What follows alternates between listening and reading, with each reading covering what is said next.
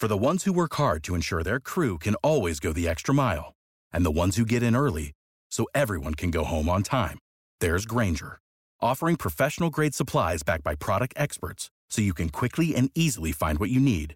Plus, you can count on access to a committed team ready to go the extra mile for you. Call, clickgranger.com, or just stop by. Grainger, for the ones who get it done.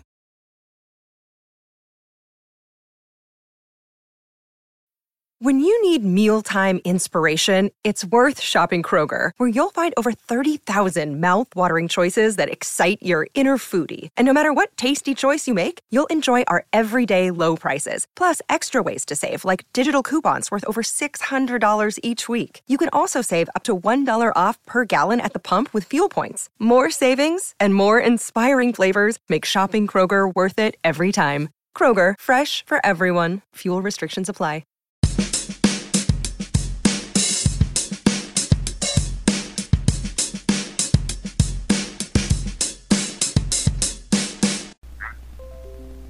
Good evening, Blue Jays fans.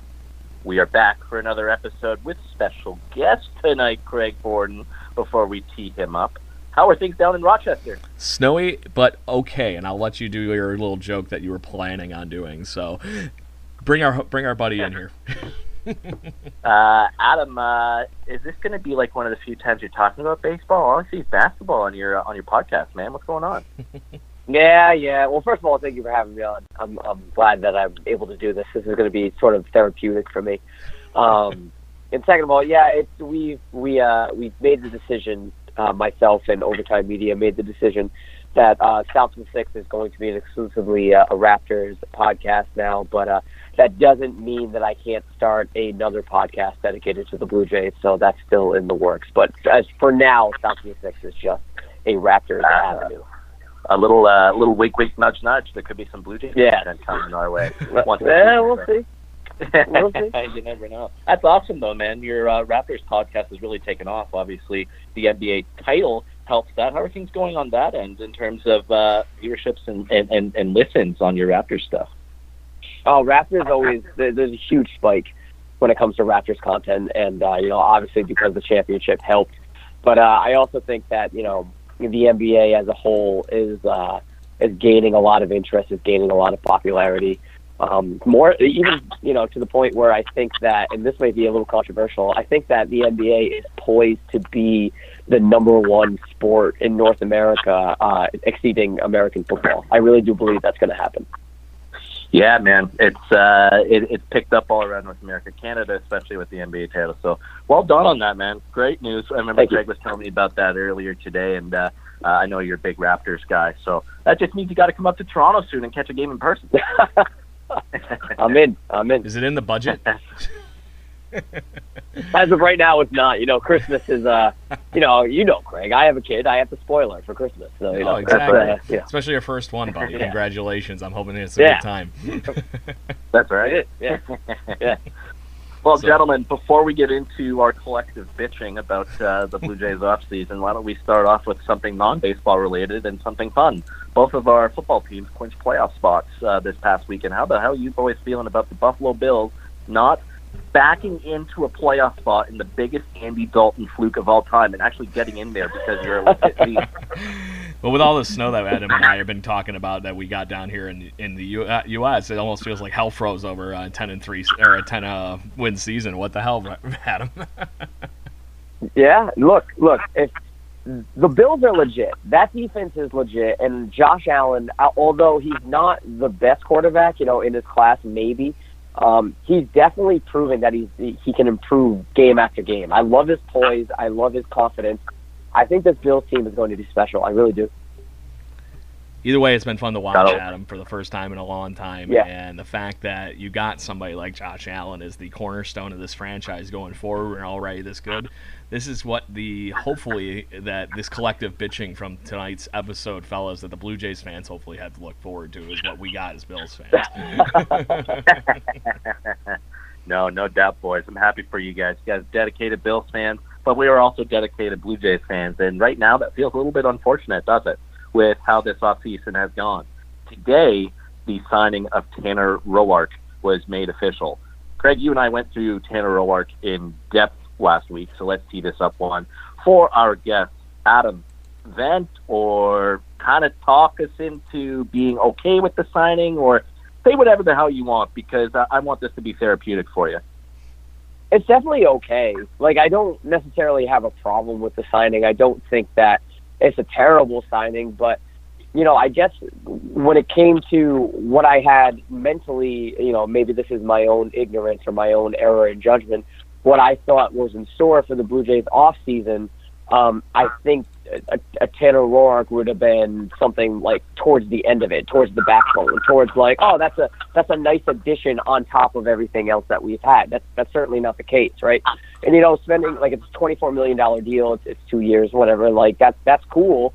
Um, but it, I was expecting more, and so far this is the highlight of the off season. So far, this is like the biggest pickup that the Blue Jays have made. And when you examine how this team finished last year, and you examine the, the blatant holes that need to be filled, especially in the in the rotation aspect, um, this is sort of just okay. Like it's a nice C plus signing, but this team needs more than this in order to compete in the East. And I, that is, of course, if they're trying to compete in the East. Keyword trying. oh,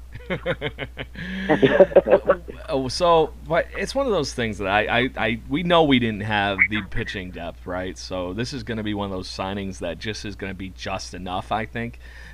The, my biggest problem with this whole thing is Brendan, and I thought of this after our show last year. This just screams Ted Lilly and Miguel Bautista to me. Mm. I don't know if it's just me or not, but it's like okay, we're gonna get that pitcher, and we're gonna get another guy that's mediocrely right around the same ballpark. And we might have already had that in Matt Shoemaker. I agree that Matt Shoemaker has a higher ceiling with that if he can stay healthy is the key word. But we saw what he can do last season to begin it, untouchable at points. Tanner Roark isn't that guy that's going to be untouchable for months. So it's a nice depth piece, but I wonder how much of this is going to be somebody eventually taking the reins from Tanner Roark. Tanner Roark's hard contact, gentlemen, has gone up each of the last few seasons, and his ground ball rate has gone down. Doesn't that kind of remind you of Jaime Garcia when they signed Jaime mm. Garcia? A guy kind of on the last little bit. Well, I wouldn't say Roark's on the last legs of his career, but a guy who's getting up there in age. Roark's 33 He's the old elder statesman in the room. And I don't know, guys. Is there any hope with those disturbing trends pitching in the American League East that this signing just won't explode in their face like it did with Jaime Garcia? Because as of right now, it doesn't make any sense because they're expecting him to be a number two. That's where he's listed on this rotation depth chart. Does this signing even make any sense as currently constructed? Because, Craig, why wouldn't you try to give a spot to Anthony Kay or to TJ Zeuch or to Jacob Waguespack, who honestly, if they were given a fair shot in this rotation to start the year, it would not at all surprise me that one of those guys who could have had the spot would have ended up having a better season than Tanner Roark. Yeah, um, I think it's funny too that you said elder statesman when technically the most tenured Blue Jay right now is Anthony Alford, and he's played in what yep. 15, 20 games. so the fact that um, you're throwing Roark in with all these kids, and I think what they're hoping is that Roark is going to be that steady arm in the midst of all these kids, maybe shuffling around spots in the rotation. I don't think, regardless of how many arms we have this year, that we're going to have the debacle that we had this past season with so many starters, including Luke Maile pitching. but I just don't think that that's going to happen. But knowing that the fact that you got somebody like Tanner Roark that could easily eat up 150, 180 innings with a possible revolving door, it raises that floor up. And I think that's what every Blue Jay fan is sick of fucking hearing. Yes, I'm going there. this whole raising of the floor bullshit. We want to break the damn ceiling. And when there's some other things going on in the American League East, I don't think you automatically catch the Yankees anytime, but there's some other teams that are vulnerable right on par with us for those second wild card spots. Maybe it's just me. Adam? Well, uh, all right. So is, is this is this the appropriate time to start bitching? Like I, I don't know like when I'm supposed to like unload here. um, well, look, all right. So first of all, in, in regards to what you said about Roark being the number two, I think he's slated as the number one. Like when you look at the, the rotation right now, I'm thinking Roark, Anderson, Shoemaker, Borucki, and Thornton. Um, and it doesn't really matter if it's Anderson one or Roark one. I don't think Shoemaker is going to be the one. Um, and if that's the case, then again, this doesn't this doesn't scream anything noteworthy. This doesn't scream anything that's going to solidify anything in the AL East. And you know, Craig, you mentioned the Yankees. No, we're not going to catch up to the Yankees. We're not going to be able to compete with the Yankees. But the point is, is to try to win, right? If it, it's it's just like kind of like fantasy football, right? If you're always trying to win the championship, you're always trying to win the bowl. And if you're trying to win the bowl, by default, you're trying to finish like as high as possible. So if we think if if we're analyzing the AL East and we look at the vulnerability that the Red Sox are facing, and we we know the Orioles are going to be you know trash, and we know the Rays are always like kind of this toss-up team. It, it's never consistent in in their aspirations to win. So Yankees are the top dog. If we're considering them to be the one that's going to run away with the East, well, why not try to do as best we can and try to go for a wild card? Why are we not trying? Like, why are we not trying as best as possible to try to win this? And we're not. Like, that's that's what pisses me off about this whole ordeal, is that we were sold a bill of goods, and now we have the the flexibility in the payroll to actually make a dent, and we're not even doing it because they're so risk adverse. They're so scared of making a bad signing when chances are they're not even going to be here for later on in that contract. So why does it matter? Just make the move. This is what pisses me off about this organization right now. Well, that and the fact that the White Sox are throwing freaking money at places. What? Come on. Mm-hmm. They're, I would say the White Sox are even a year behind where we're at. But. So here's a question for the both of you: Would it make you feel better if the Blue Jays made a signing of Hyun-Jin Ryu, somebody that is that high of a ceiling guy, and it completely blows up in their face? Would that make you guys feel better? When would it blow up in our face? This year?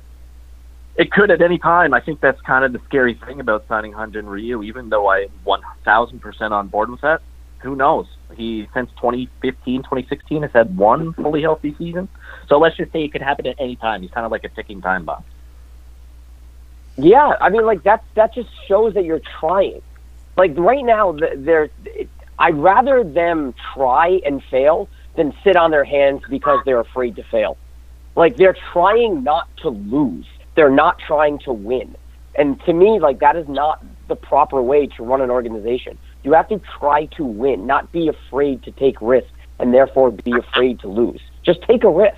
This this front office has yet to take a risk. The biggest risk they have taken was I don't know Morales. Like that's the biggest risk they've taken. What have they done? Oh, that you might have nailed that one with about the biggest risk because not only was he, you know, a risk, he was also hefty. but they got out of it though, right? Like they, they found a way out of that. So what's to say that they can't find a way out of another risk later on? Well, that and the fact that like, they just haven't signed anybody big long term. Your biggest contract for anybody in this whole tenure of everything is what Randal Grichuk right now. Yeah, I think so. That's the longest contract that they've turned around and signed with any major league player. It's kind of ridiculous to the point. I agree that you could have a complete blow up with Hyun-Jin Ryu, but I don't think it's completely going to happen this year if it's going to happen at all. And this year might be your opportunity window for a random, you know, raise kind of like level season or you sneak into the playoffs and get a ticket to the dance and you never know what the hell could happen. So if that's the what you're shooting for, I agree that the with what Adam was saying, 110%. This trying not to lose thing needs to stop, and you need to see something. And if it is a Ryu signing, at least it's just money. It's not like you traded a bunch of prospects away and try and threw a bunch of money at it. Right, right, right. It's crazy. It's crazy, guys. I think we're all. I think everybody that we all follow on Blue Jays Twitter is at the point of wanting to pull their hair out. I know I am. I know a lot of my buddies over here in Toronto are as well. Uh, Craig, you and I are trying to remain positive, but it's kind of getting hard not to.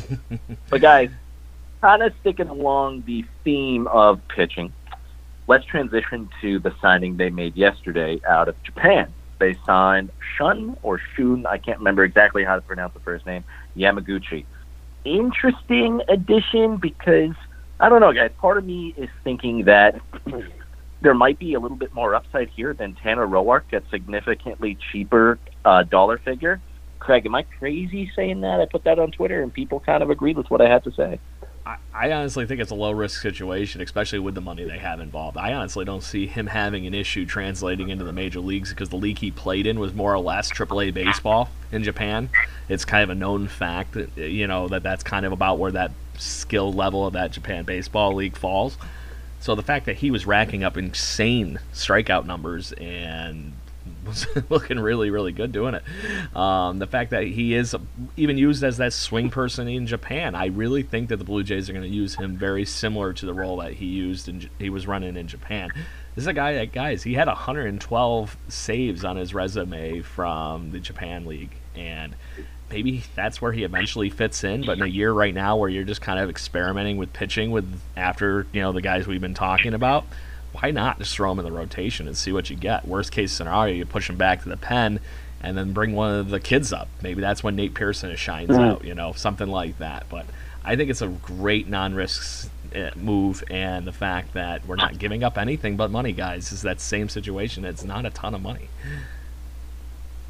Does this um, raise any eyebrows to you that a possibility? I know this has been floated around, you know, since the trade deadline, but um, does this raise any eyebrows to you guys about the possibility of moving on from Giles? A little bit, maybe. Oh, yeah, that's a good question. I don't At know. least makes it easier, I, right? I will. Right, because yeah, go ahead. Adam. No, I was going to say like you, you, Craig. You mentioned the you know the saves, and you mentioned that he could be adequate coming out of the pen. So like if he if he's got a strong enough arm and they're willing to move on from Ken Giles, like I know the value isn't as high as it would have been last season, but if they can get something in return for him uh, that can solidify maybe some outfield position, um, that might be advantageous for him. It's interesting. That's a very Ken Giles thing. How much of that do you guys think he has to show up this spring and run so with it? This, well, we both kind of talked over Sorry, each other there. They're going to have to edit that out, Craig. that was messy. Go ahead, buddy. Anyhow, I was going to ask, is it kind of strange to you guys that you haven't heard a single Ken Giles rumor this entire off season because his name hasn't been floated anywhere? But that point you make, Adam, isn't far fetched in my mind. The fact that this guy can come out of the bullpen and throw that nasty splitter and get outs quite effectively, you never know. Right, right. Do you guys wonder if he has to show up this spring to show that he actually has closer stuff still to have any value, or is he still just as valuable as he was last season? Uh, I think the fact that he's coming off an injury or like he, he has injury concerns, he kind of has to, to at least broadcast that he can uh, still hang a little bit. I mean, like there's always going to be a recency bias, so you want to sell as high as possible, I would think. Good deal. Good deal. Well, I think that's about all we can say about Shun Yamaguchi. There isn't uh, a whole lot that is known on him, to be completely honest, other than the nice little piece that Shi Davidi put together on him. 32 year old, uh, probably going to be turning 33 next season. Uh, led uh, Japan Central League with 188 strikeouts and 170 innings and wins with 15. Doesn't give a lot. Uh, doesn't give up home runs, which is a nice little thing to add. But gentlemen, I'm not sure if you saw this one or not, but kind of in the same vein, how it became public knowledge that Shun Yamaguchi was signing with the Blue Jays. Similar kind of report came out. They're looking at reliever Rafael Dolis or Dolis, or however how you pronounce that name. Had a bit of a cup of coffee in the major leagues with the Chicago Cubs. Didn't really get a long extended look, but thank you to a guy I follow on Twitter, Kodiak Roland, or Kyle is his name. Uh, the last four seasons with the Hanshin Tigers, 206 innings pitched, just a 7.3% base on ball, and a 27.1% K strikeouts, uh, and 249 ERA, just six home runs allowed. Did you guys see this at all? Is this something that could potentially work out really well? What do you guys think of this uh, jump into the Japanese uh, free agent pool? Craig, I'll tee it up with you. If it's good, talented baseball players, Brendan, I don't care who the hell or where the hell they come from. this is one of those things that we're trying to bolster the uh, bullpen up, regardless of what happens with Ken Giles. Bring him on. If they got a live arm, this is what it should be. We shouldn't be worrying about pushing our young, talented starters back into bullpen roles come this spring. It should be just let's have some guys ready to run out in the bullpen and hope they stick. Yeah, I agree. I agree that you know depth is always a good thing, and especially if it's coming on the cheap. And like I know that kind of contradicts what I ranted on a couple of minutes ago when it came to my frustrations with this organization. But yeah, you know, when it comes to bullpen signing, they're always a dime a dozen. Like it's very hard to be consistently good year after year as a bullpen guy. It doesn't normally last. So if you're constantly putting in fresh arms and constantly putting in fresh bodies into there just to like spice it up a little bit, I see no uh, disadvantage when it comes to that aspect. So before we wrap on that whole thing, Brendan, I got to mention that our friend Jason Lee actually scooped Ken Rosenthal before he actually was able to put out the Yamaguchi. yeah, he didn't get credit. What the hell? Finding that wonderful Japanese article on Twitter or whatever he found. I don't know how he found that, but good job, Jason. yeah, well done. Thank you. Frequent uh, guest to both of our uh, shows. Guys, I want to wrap things up on pitching. Honestly, there hasn't been a whole lot of crazy news surrounding the Blue Jays lately, uh, but the question of Hyun-Jin keeps on coming up. Let's go back there. Uh, is this going to happen or not? They continue to be connected with him. There, the report yesterday, I believe, that uh, Mark Shapiro or somebody had said that yes, they're still in on him, but the belief in the organization is that he just isn't going to sign here. Uh, give me your predictions in terms of do you think Hyun-Jin Ryu will come here? Because at first I was optimistic, but now I'm getting more and more pessimistic as the hours and days go by without him signing a contract here. Uh, Craig or Adam, whoever wants to go first.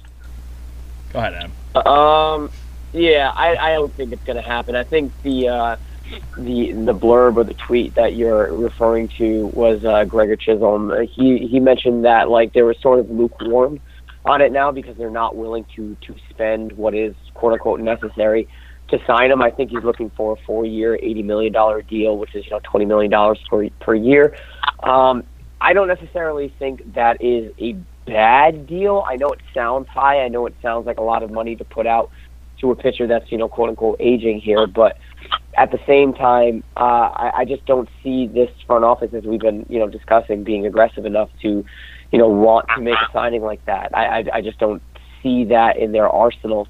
Um, and it disappoints me because you know they you mentioned the the Shapiro um, the conversation I think with with Tim and Sid yesterday. I think it was yesterday um, where he was discussing that you know he didn't really realize it was going to be. And, and I'm paraphrasing here. He didn't realize it, it was going to be this expensive or this you know aggressive or this uh, tumultuous in, in the the free agent signing aspect. Well, buddy, what did you expect?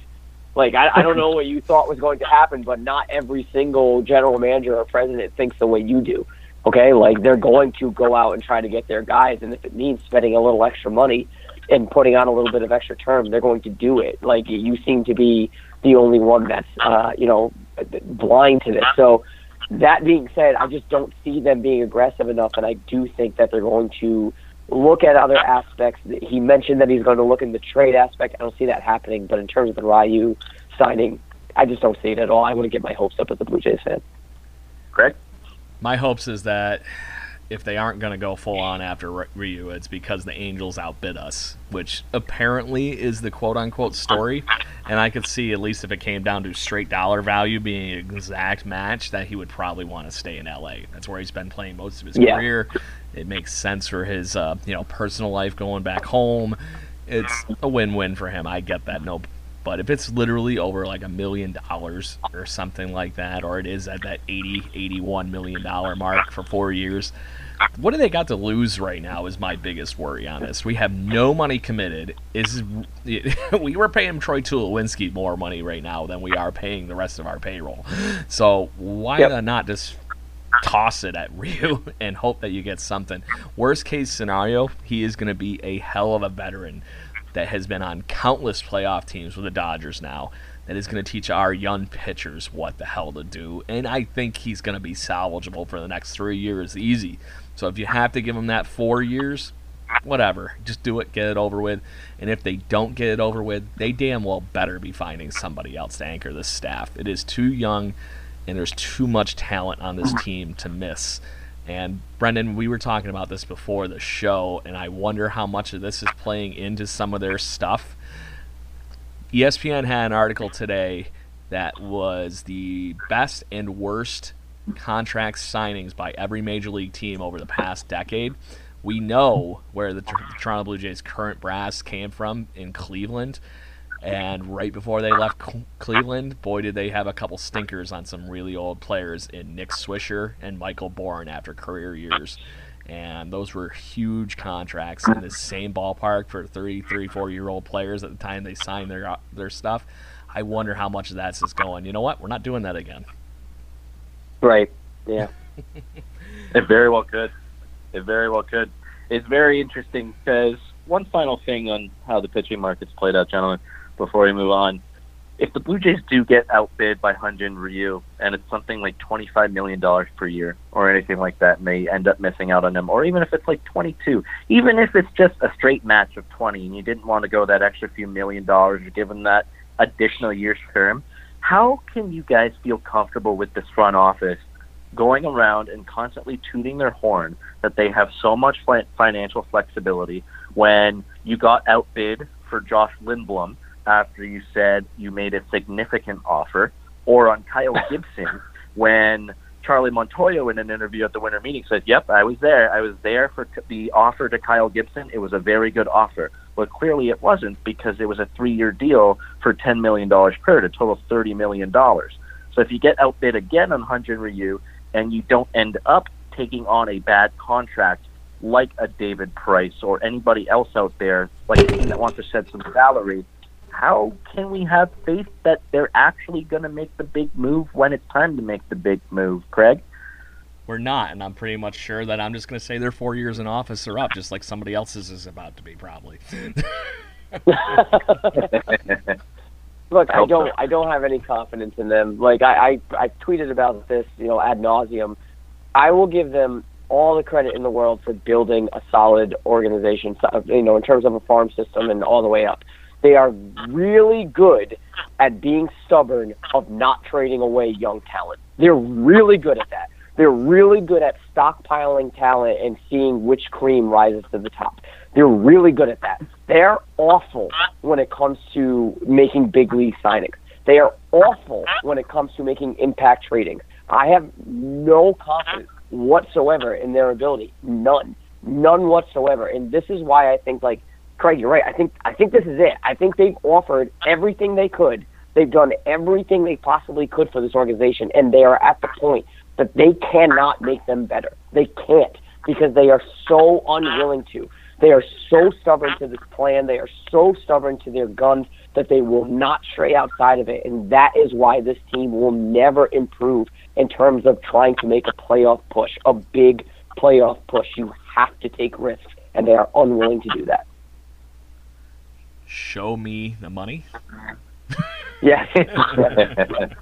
It's a very good way of putting it. And you know what? That uh, that came across as uh, it seems like it was good for you, Adam. Get that frustration out of your system. It seemed rather therapeutic. So, Craig, we've hit our goal of this episode is uh, letting Adam vent on his baseball stuff. yeah, the monkey is now off your back. Goosfraba. Perfect. Perfect. Woosah. Uh, so, well, gentlemen, there are still some holes in this team. Uh, obviously, pitching is the biggest one, and I'm going to exclude the bullpen because this team actually, in terms of some signings, they've nailed late in the season, an off-season bullpen signings, or guys who get cut at the end of spring training, like Daniel Hudson uh, a season ago. Um, where are you guys seeing uh, needs for improvement on the position player side of things? Because right now, if you go to the Blue Jays depth chart, on BlueJays.com. They don't have a DH listed. Uh, Rowdy Tellez, I'm still not sold on him at first base, so that would probably be my answer. Uh, but I'm going to let you guys go. Where would you like to see them make an upgrade on the position player side of things? Because there are some holes still uh, on the offensive side of things. Adam, you go first. Are we still sold on the outfield yet? Because I'm not quite there. Um, the only one that I'm confident in, like throughout, is Gurriel and left. Other than that, like to me, center and right is still kind of fishy. Like I'm, I'm not there yet in terms of my comfort. When it comes to third, short, and second, I think that's pretty solid. Even catcher is solid. Um, you mentioned first base and DH. I think that's just something you you can figure out uh, um, later on in the offseason. I'm not too concerned there. But the outfield was definitely something of a concern last year. So that is really outside of pitching, my, I guess my number two priority for them to sort of clean up. I'm gonna go on and just uh, recycle part of that conversation for you for a second. Who would have thought we would have been talking about Lourdes Gurriel Jr. as our only solid outfielder a year ago? just saying. That's true. That's true. so, uh, but I, I agree with him 100%. That is my one confidence. He was so athletic looking in left field, and you know he's been crushing it all, all off season, working out, knowing that he's going to be probably the everyday left fielder for this team going forward. Now you got Bo and Biggio up the middle. There's nothing going to be separating that middle of the middle of the uh, infield anymore. That, those two guys are going to stay. We saw what Bichette and Biggio can do. So where does Lourdes Gurriel Jr. go? We know his bat, guys, is going to carry one way or the other. I really think that if you were just yeah. going to throw his bat in the lineup any way, any day, he's still going to become a way above replacement level player because I think his bat is just going to outspeak his defense one way or the other. But the fact that he has shown me something really special in left field brewing, I think that's going to be something solid. Randal Grichuk, okay, guys, you got got me Kevin Pillar 2.0. You know, he, he strikes out a lot just yep. like he does. The defense pretty much is par on point. The only difference is the fact that you know Grichuk actually does drive in runs and doesn't just choke with runners in scoring position. That's about the real difference. But guys, center field is a goddamn friggin' black hole right now. And with all these guys that are floating around on the free agent market, and you got people like quote unquote Mookie Betts out on the frickin' trading block. I know the Red Sox are never going to give us frickin' Mookie Betts in their own division, but guys, there's guys like that available. How are we not trading some of the Alejandro Kirks and whatnot of the world for that spot that we know we need? I would love to see Anthony Alford out there every day as much as anybody else, but guys, in a season where we know we're going to have solid offense, you could have a good anchor in that spot. Needed. When's the trade for Starling Marte coming? because, like, honestly, the reported asking price as soon as Ben Cherington took over was a young, controllable catcher. We just have tons of that. Just line them all up and be like, Ben, take one of these guys. We'll take Starling Marte off your hands. And that it would be a significant upgrade over what they have. But Craig, I like how you brought up that center field is a bit of a black hole because I'm not so sold myself on Teoscar Hernandez as the full time guy there. Gentlemen, what do you feel the long term future or even short term future of Teoscar Hernandez is with this team because this guy just goes through crazy ass hot streaks where he looks like he's fulfilling his potential and the guy who we were all excited about getting from the Houston Astros. And then there's just other months where he just looks god awful, where he can't hit a damn baseball, and he looks like he's scared of crashing with his own players in the outfield or crashing into the wall. Uh, Adam, what do you feel uh, is going to be Teoscar Hernandez's role in 2020, and is this going to be a long-term thing with him? All right, like you mentioned, and this may sound crazy coming off the bat. Like, I get the impulse, but like just hear it out. Um, a lot, he gets really swing happy at the plate. Like a lot of things, his biggest problem is plate discipline. Um, and I do think that does tend to bleed over into the outfield performance. And I don't necessarily think that he's an adequate center fielder. I, I don't even think that's like his long term uh, best position. You mentioned that there's a void in DH. I don't mind Teoscar Hernandez being the DH, the de facto DH to start the season to see if that we can just have him focus on hitting because that's obviously the area in which he flourishes in. I'd love that. Craig? Totally sold on that idea, especially if they don't bring back yeah. and give me a worthy full on DH, bringing back Edwin Encarnacion or giving somebody to, you know, balance that load with Rowdy Tellez while he really maybe finds his game fully at the major league level. We've seen what he can do at the minor league level, guys, but that hasn't fully transferred yet. And I wonder how much that we can use that DH spot to kind of leverage him in that. And I wonder if those extra at bats actually keep him more consistent and not have to worry about him in the field just like Teoscar Hernandez. I would love to see what he can do just focusing on you know, running out there and just crushing baseballs every day. I almost wonder how much he could be like a, you know, I doubt he'll be this level, but a Harold Baines level player because, you know, he's a new Hall of Famer, mm. which we already went yeah. off on in a whole nother show. but, but that was a guy that was perfect example. We knew we could hit. couldn't really find a place for him on the diamond. And once he finally really cemented himself as a DH, he became a great hitter, all round hitter. Maybe that's the difference where he can focus on hitting some more baseballs in fair territory rather than watch him go into or swing by 10 feet and miss him and watch him go into the catcher's mitt.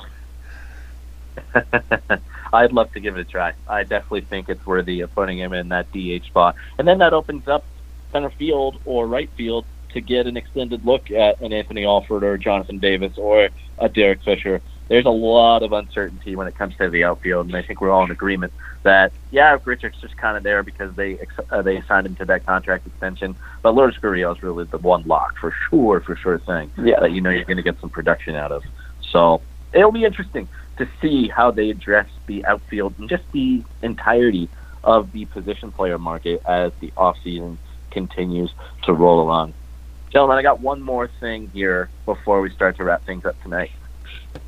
With the signing of Tanner Roark, yes, we're going back to the pitching side of things. That pushes people down uh, in the rotation to have three veterans in there, and you got two open spots for what's now listed on the depth chart as five guys.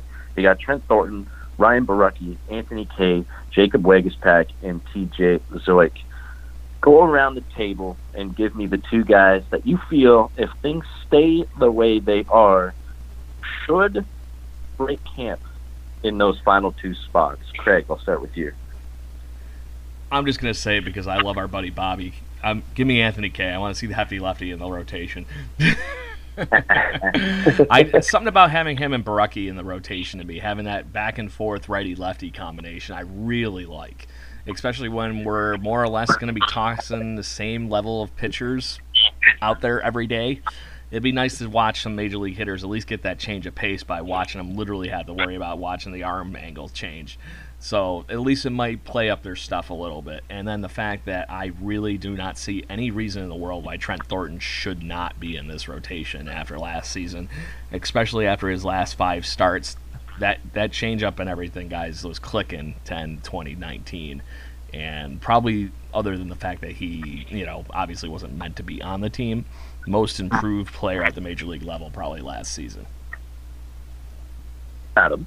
Yeah, I can see that. Yeah, I, I I think Anthony Kay, just for the mere fact that they traded for him, I think that he's going to definitely uh, solidify a spot. But I do, I don't know, like Borucki and Thornton. Although I did like Thornton, I, I just don't know that they're solidified in that. I, I for some reason I have a little bit more confidence in Waguespack, and I know that sounds a little weird, but again, this is a guy that they went out and traded for right? And this is a guy that kind of had some good outings last year. Like there was moments where I'm like, I can't believe Waguespack is actually kind of lighting it up right now.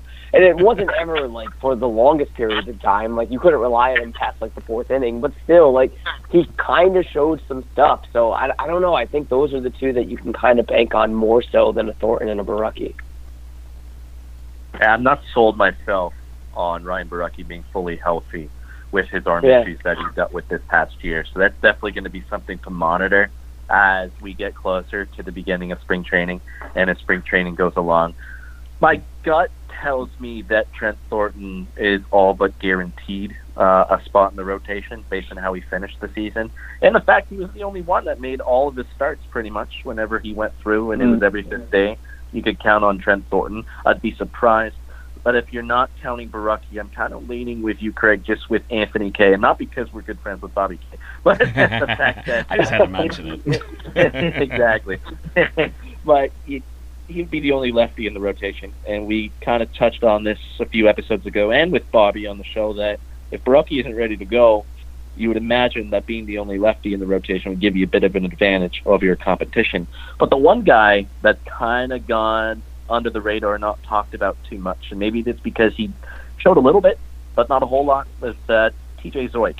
I'm kind of intrigued to see what they do with TJ Zeuch to start the year. It tells me, or something tells me he'll probably start the season in Buffalo, uh, but mm. you never know. If he goes out there and shoves in spring training, I don't know how you can't give him a bit of an extended look uh, to start the season at the big league level. Is there anybody else that's kind of lingering around there that you guys can see maybe being a complete dark horse and stealing a rotation spot? Because, hey, we saw Yennsy Diaz come up here and make a few appearances towards the end of the season. Could there be a big surprise in store for us in spring training? I guess I'll take my minor league guru I'm- hat and run with it for a second. Yeah. I wonder how much Patrick Murphy actually comes back with that whole mechanics thing after they screwed him up, be quote unquote being illegal in the double A level. All of a sudden, doing a freaking uh, was it Carter Capps or that was throwing it like doing the skip jump thing. I don't, I didn't see it. I don't know what the hell they were getting on Murphy about, but the fact that he was lights out before that, guys, and the arm was looking great. That really messed up his season, having to literally tear down his uh, mechanics and run back and do this all over with again. He was on the same path as Ryan Borucki back in the day before you know some injuries and everything derailed them both a little bit and messed up messed up the timing. So I wonder if these two make a reunion in spring training and kind of run with it a little bit. The other one, I really think Joey Murray is going to come in and watch that ridiculous spin rate play against some major league hitters this spring, and it's going to just look good, guys. As long as we don't see any Thomas Pannone like in the rotation, then like to me, it, just, it doesn't really matter who it is. Like, I I remember actually watching um, Murphy in, on the Double A level. and I thought he had some really good stuff. So there's someone that I can totally see like kind of making a name for himself. But I don't know that I'm necessarily confident that he's going to break through and claim a rotation spot. Maybe like mid-season. If things go wrong, which chances are, like knowing the Blue Jays squad for the past like two years, it, it might. Um, yeah. so it's uh you might see him inserted in that aspect, but in terms of starting the year, I just don't see it. Well, the good thing is Thomas Pannone is listed in the bullpen on the depth chart. Yes. I think we'll, I think we'll take that. Honestly, I don't think he's a bad lefty to have in the pen, guys. What do you think? No, neither do I. I don't think he's, he's Not in the pen. No, he's fine. And I'm it's also that second pretty, time through the pretty- through the lineup that really Uh, murders him every time. It, it gets terrible the second time through. It's not a lot of fun watching him go. But yeah, the one time through, absolutely throw throw him out there out of the bullpen. But the other guy that's kind of out there and not talked about, which makes me think that I think they're done with him as a starter, is Sean Reid-Foley, which is unfortunate because I know that we all have had our moments of gushing about Sean Reid-Foley. But you never know. It's going to be interesting to see how it all plays out. I hope, guys, because we've done a lot of complaining, a lot of bitching, and everybody's getting to that point. I hope for some reason he just come out and absolutely surprise us and do sign a Hyun-jin Ryu or make a trade for a guy who, even if he's not an, considered an ace anymore, yes, I'm talking about David Price, he would be your ace in your rotation because he'd be miles better Oh, yeah. than everybody else. So it'll I'm be ready to dump on that dumpster fire from the Red Sox if they're selling, man. Jump on that shit. Absolutely, absolutely. So it'll be. I, I, I mean, especially if you just want to get rid of him, like you'd be like, hey, we know you're going to use this extra money to keep Mookie Betts around for longer. We're not giving you anything. We'll just take all that money off. Just do it. Like, Yeah. come on. that could be the difference. No question. And I gave you guys some prep time for this, so I'm expecting some damn good answers here. All right. So,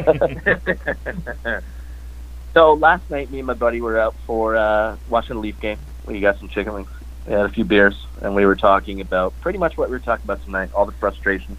Only a few beers with all those fans of her. frustrations.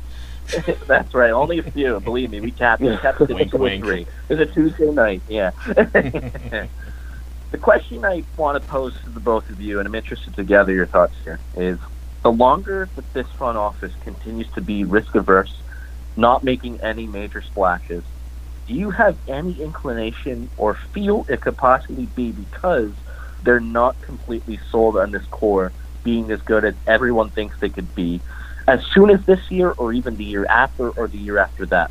Now, I ask that because you got so many other teams that are rebuilding that are going to start diving into the free agent market right around the same time you would if you don't act now. And uh, these other teams like the White Sox have already shown, yeah, we're willing to spend the money and throw it around. You feel that if they were completely sold on this core, that it's like, okay, it's time to push the chips all in and not miss out and let's maximize this core as long as possible. So my question is, do you agree with that? Do you think I'm crazy? Or do you think they're maybe trying to wait one more season until some of that higher end pitching talent catches up with the position player talent? Craig, you go first. I think we talked about this at length pretty well on this show, but um, I don't know what your guys' opinions were where this quote unquote free agent pitching market was this year. Was there anybody really super super excited about, about it past Strasburg and Gerrit Cole? Is it, is it just no. me? No. I just feel like it was like okay, whatever, great. I as much as I'd love to see Ryu as a you know a Blue Jay, I, he's not exciting me, and I wonder how much of this whole thing mm-hmm. is just them doing the same crap that they've been doing. That they'd rather go trade for talent than sign all these free agents, and I I just don't see anybody that was a real fit, and I think we talked about that a lot on this show. That was oh, that guy's a Blue Jay, flat out, right? Or go get me that guy. Other than the fact that everybody's like just throw money at Gerrit Cole. I don't care what it is. Just give him a giant brick of money and get him to come here.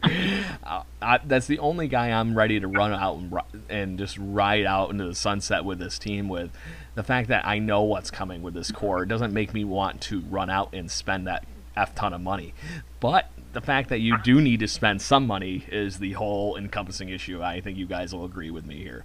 The fact that there was literally zero money on the books for this season. Why not fucking spend the money? so give me somebody like Ryu. Just the fact the show that this off season was a success by getting somebody very talented into this organization, and then come trade deadline in the 2020 or free agency 2021. Hopefully, there is that guy that screams Blue Jays and you can open up the pocketbook for and just run with it. But the fact that you're not doing anything right now just just seems like they're almost sitting around waiting to get fired. Fired. Yeah, that's I, am uh, I'm hard pressed to get there. I, I I understand the logic and I understand why you know this would be theorized, but I just can't get there because you know, if they weren't confident in this core, why did they drive so many people out of town? Like, why did they make aggressive pushes to to end the the uh, the, the veteran regime that was here? With I know Troy Tulowitzki didn't really have it in him anymore, but you know they basically ran Donaldson out of town and sold him for a bill of goods, right? And they didn't have any sort of backup plan other than Drury for a little bit, and obviously uh, Guerrero was going to be the guy moving up. And you know, same thing with shortstop. Like no one thought that Tulowitzki was going to be the guy moving forward, or you know, obviously Bo was going to be the guy. Look at all these dominoes that fell. Um, it seemed like they had all the confidence in the world that this young core was going to be ready. Um, I just don't think they have it in them to know what to do at in this moment. I don't like this is why, like, you look at the Cleveland Indians team that flourished after they left. It's because that new regime was a little bit more aggressive in terms of making a postseason push, like making a push to be, you know, a solid contender in the American League. I just don't know that this front office knows what it takes. I think they're again they're so stubborn in their ways that they think they can operate with this like pseudo Tampa Bay Rays philosophy and be successful. And I don't know that you can do that. I don't know that you can, on the whole, continue to play this Moneyball approach and and do it successfully. Only a few teams can. So I just think that they just don't know what to do, and they're so far out of their reach and out of their league that again they've done all that they could for this team right now. Definitely something to think about as you go forward. Buddy brought it to me last night. Like that's, that's interesting. I can see it at the same time. I can't see it. It's just something to think about and debate as it continues to go along. I was just curious, and I'm glad you guys gave me your honest thoughts and opinions. That's why we have you all, all on all the time.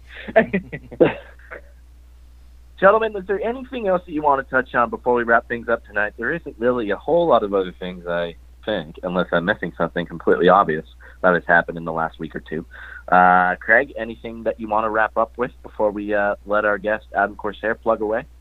Oh, he'll get to his plugging and his shameless self-promoting in about five seconds. All right, so just pump the brakes at him. All right. I found an interesting article that was on MinorLeagueBaseball.com today. That was the quote-unquote Blue Jays organizational all-stars for the season. Did you guys happen to see this article? No, I did not. know. I, I'm just gonna go through the names then, and I'm just gonna make sure you, you know, give me a, out of these lists uh, that some of the guys that you would like that have actually stood out to you as far as this minor league season went?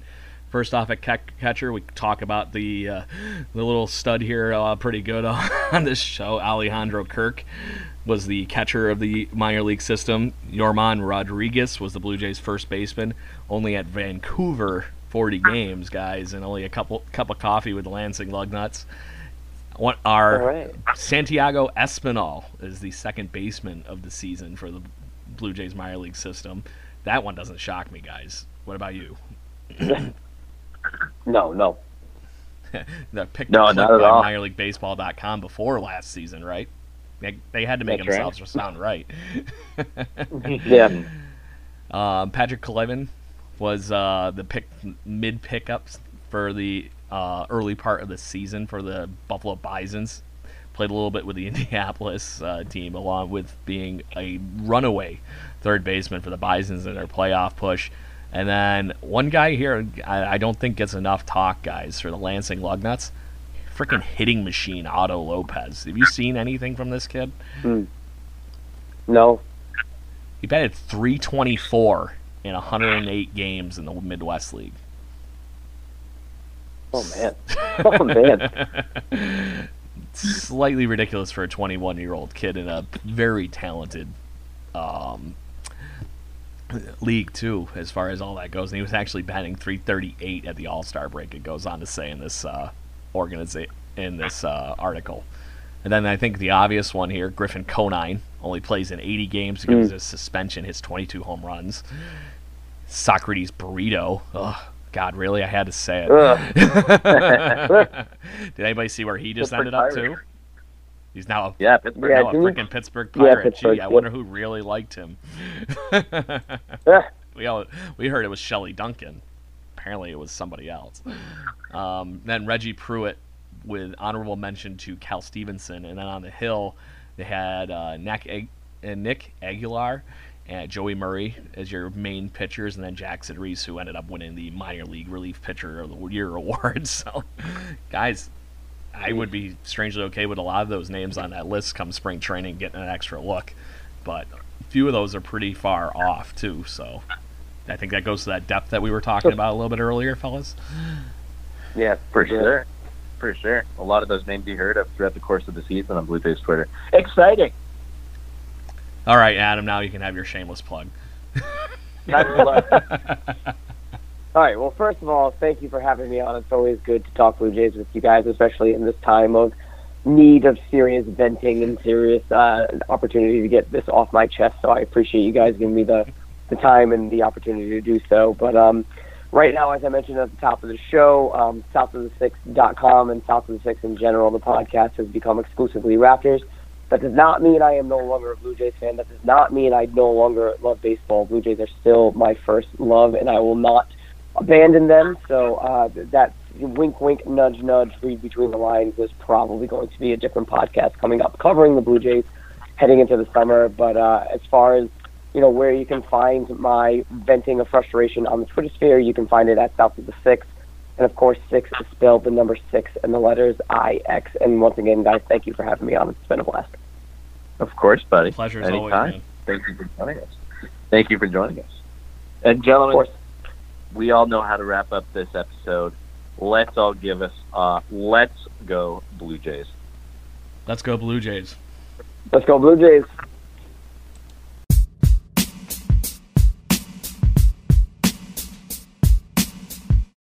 Without the ones like you, who work tirelessly to keep things running, everything would suddenly stop. Hospitals, factories, schools, and power plants, they all depend on you. No matter the weather, emergency, or time of day, you're the ones who get it done. At Grainger, we're here for you with professional grade industrial supplies. Count on real time product availability and fast delivery. Call clickgrainger.com or just stop by. Grainger for the ones who get it done.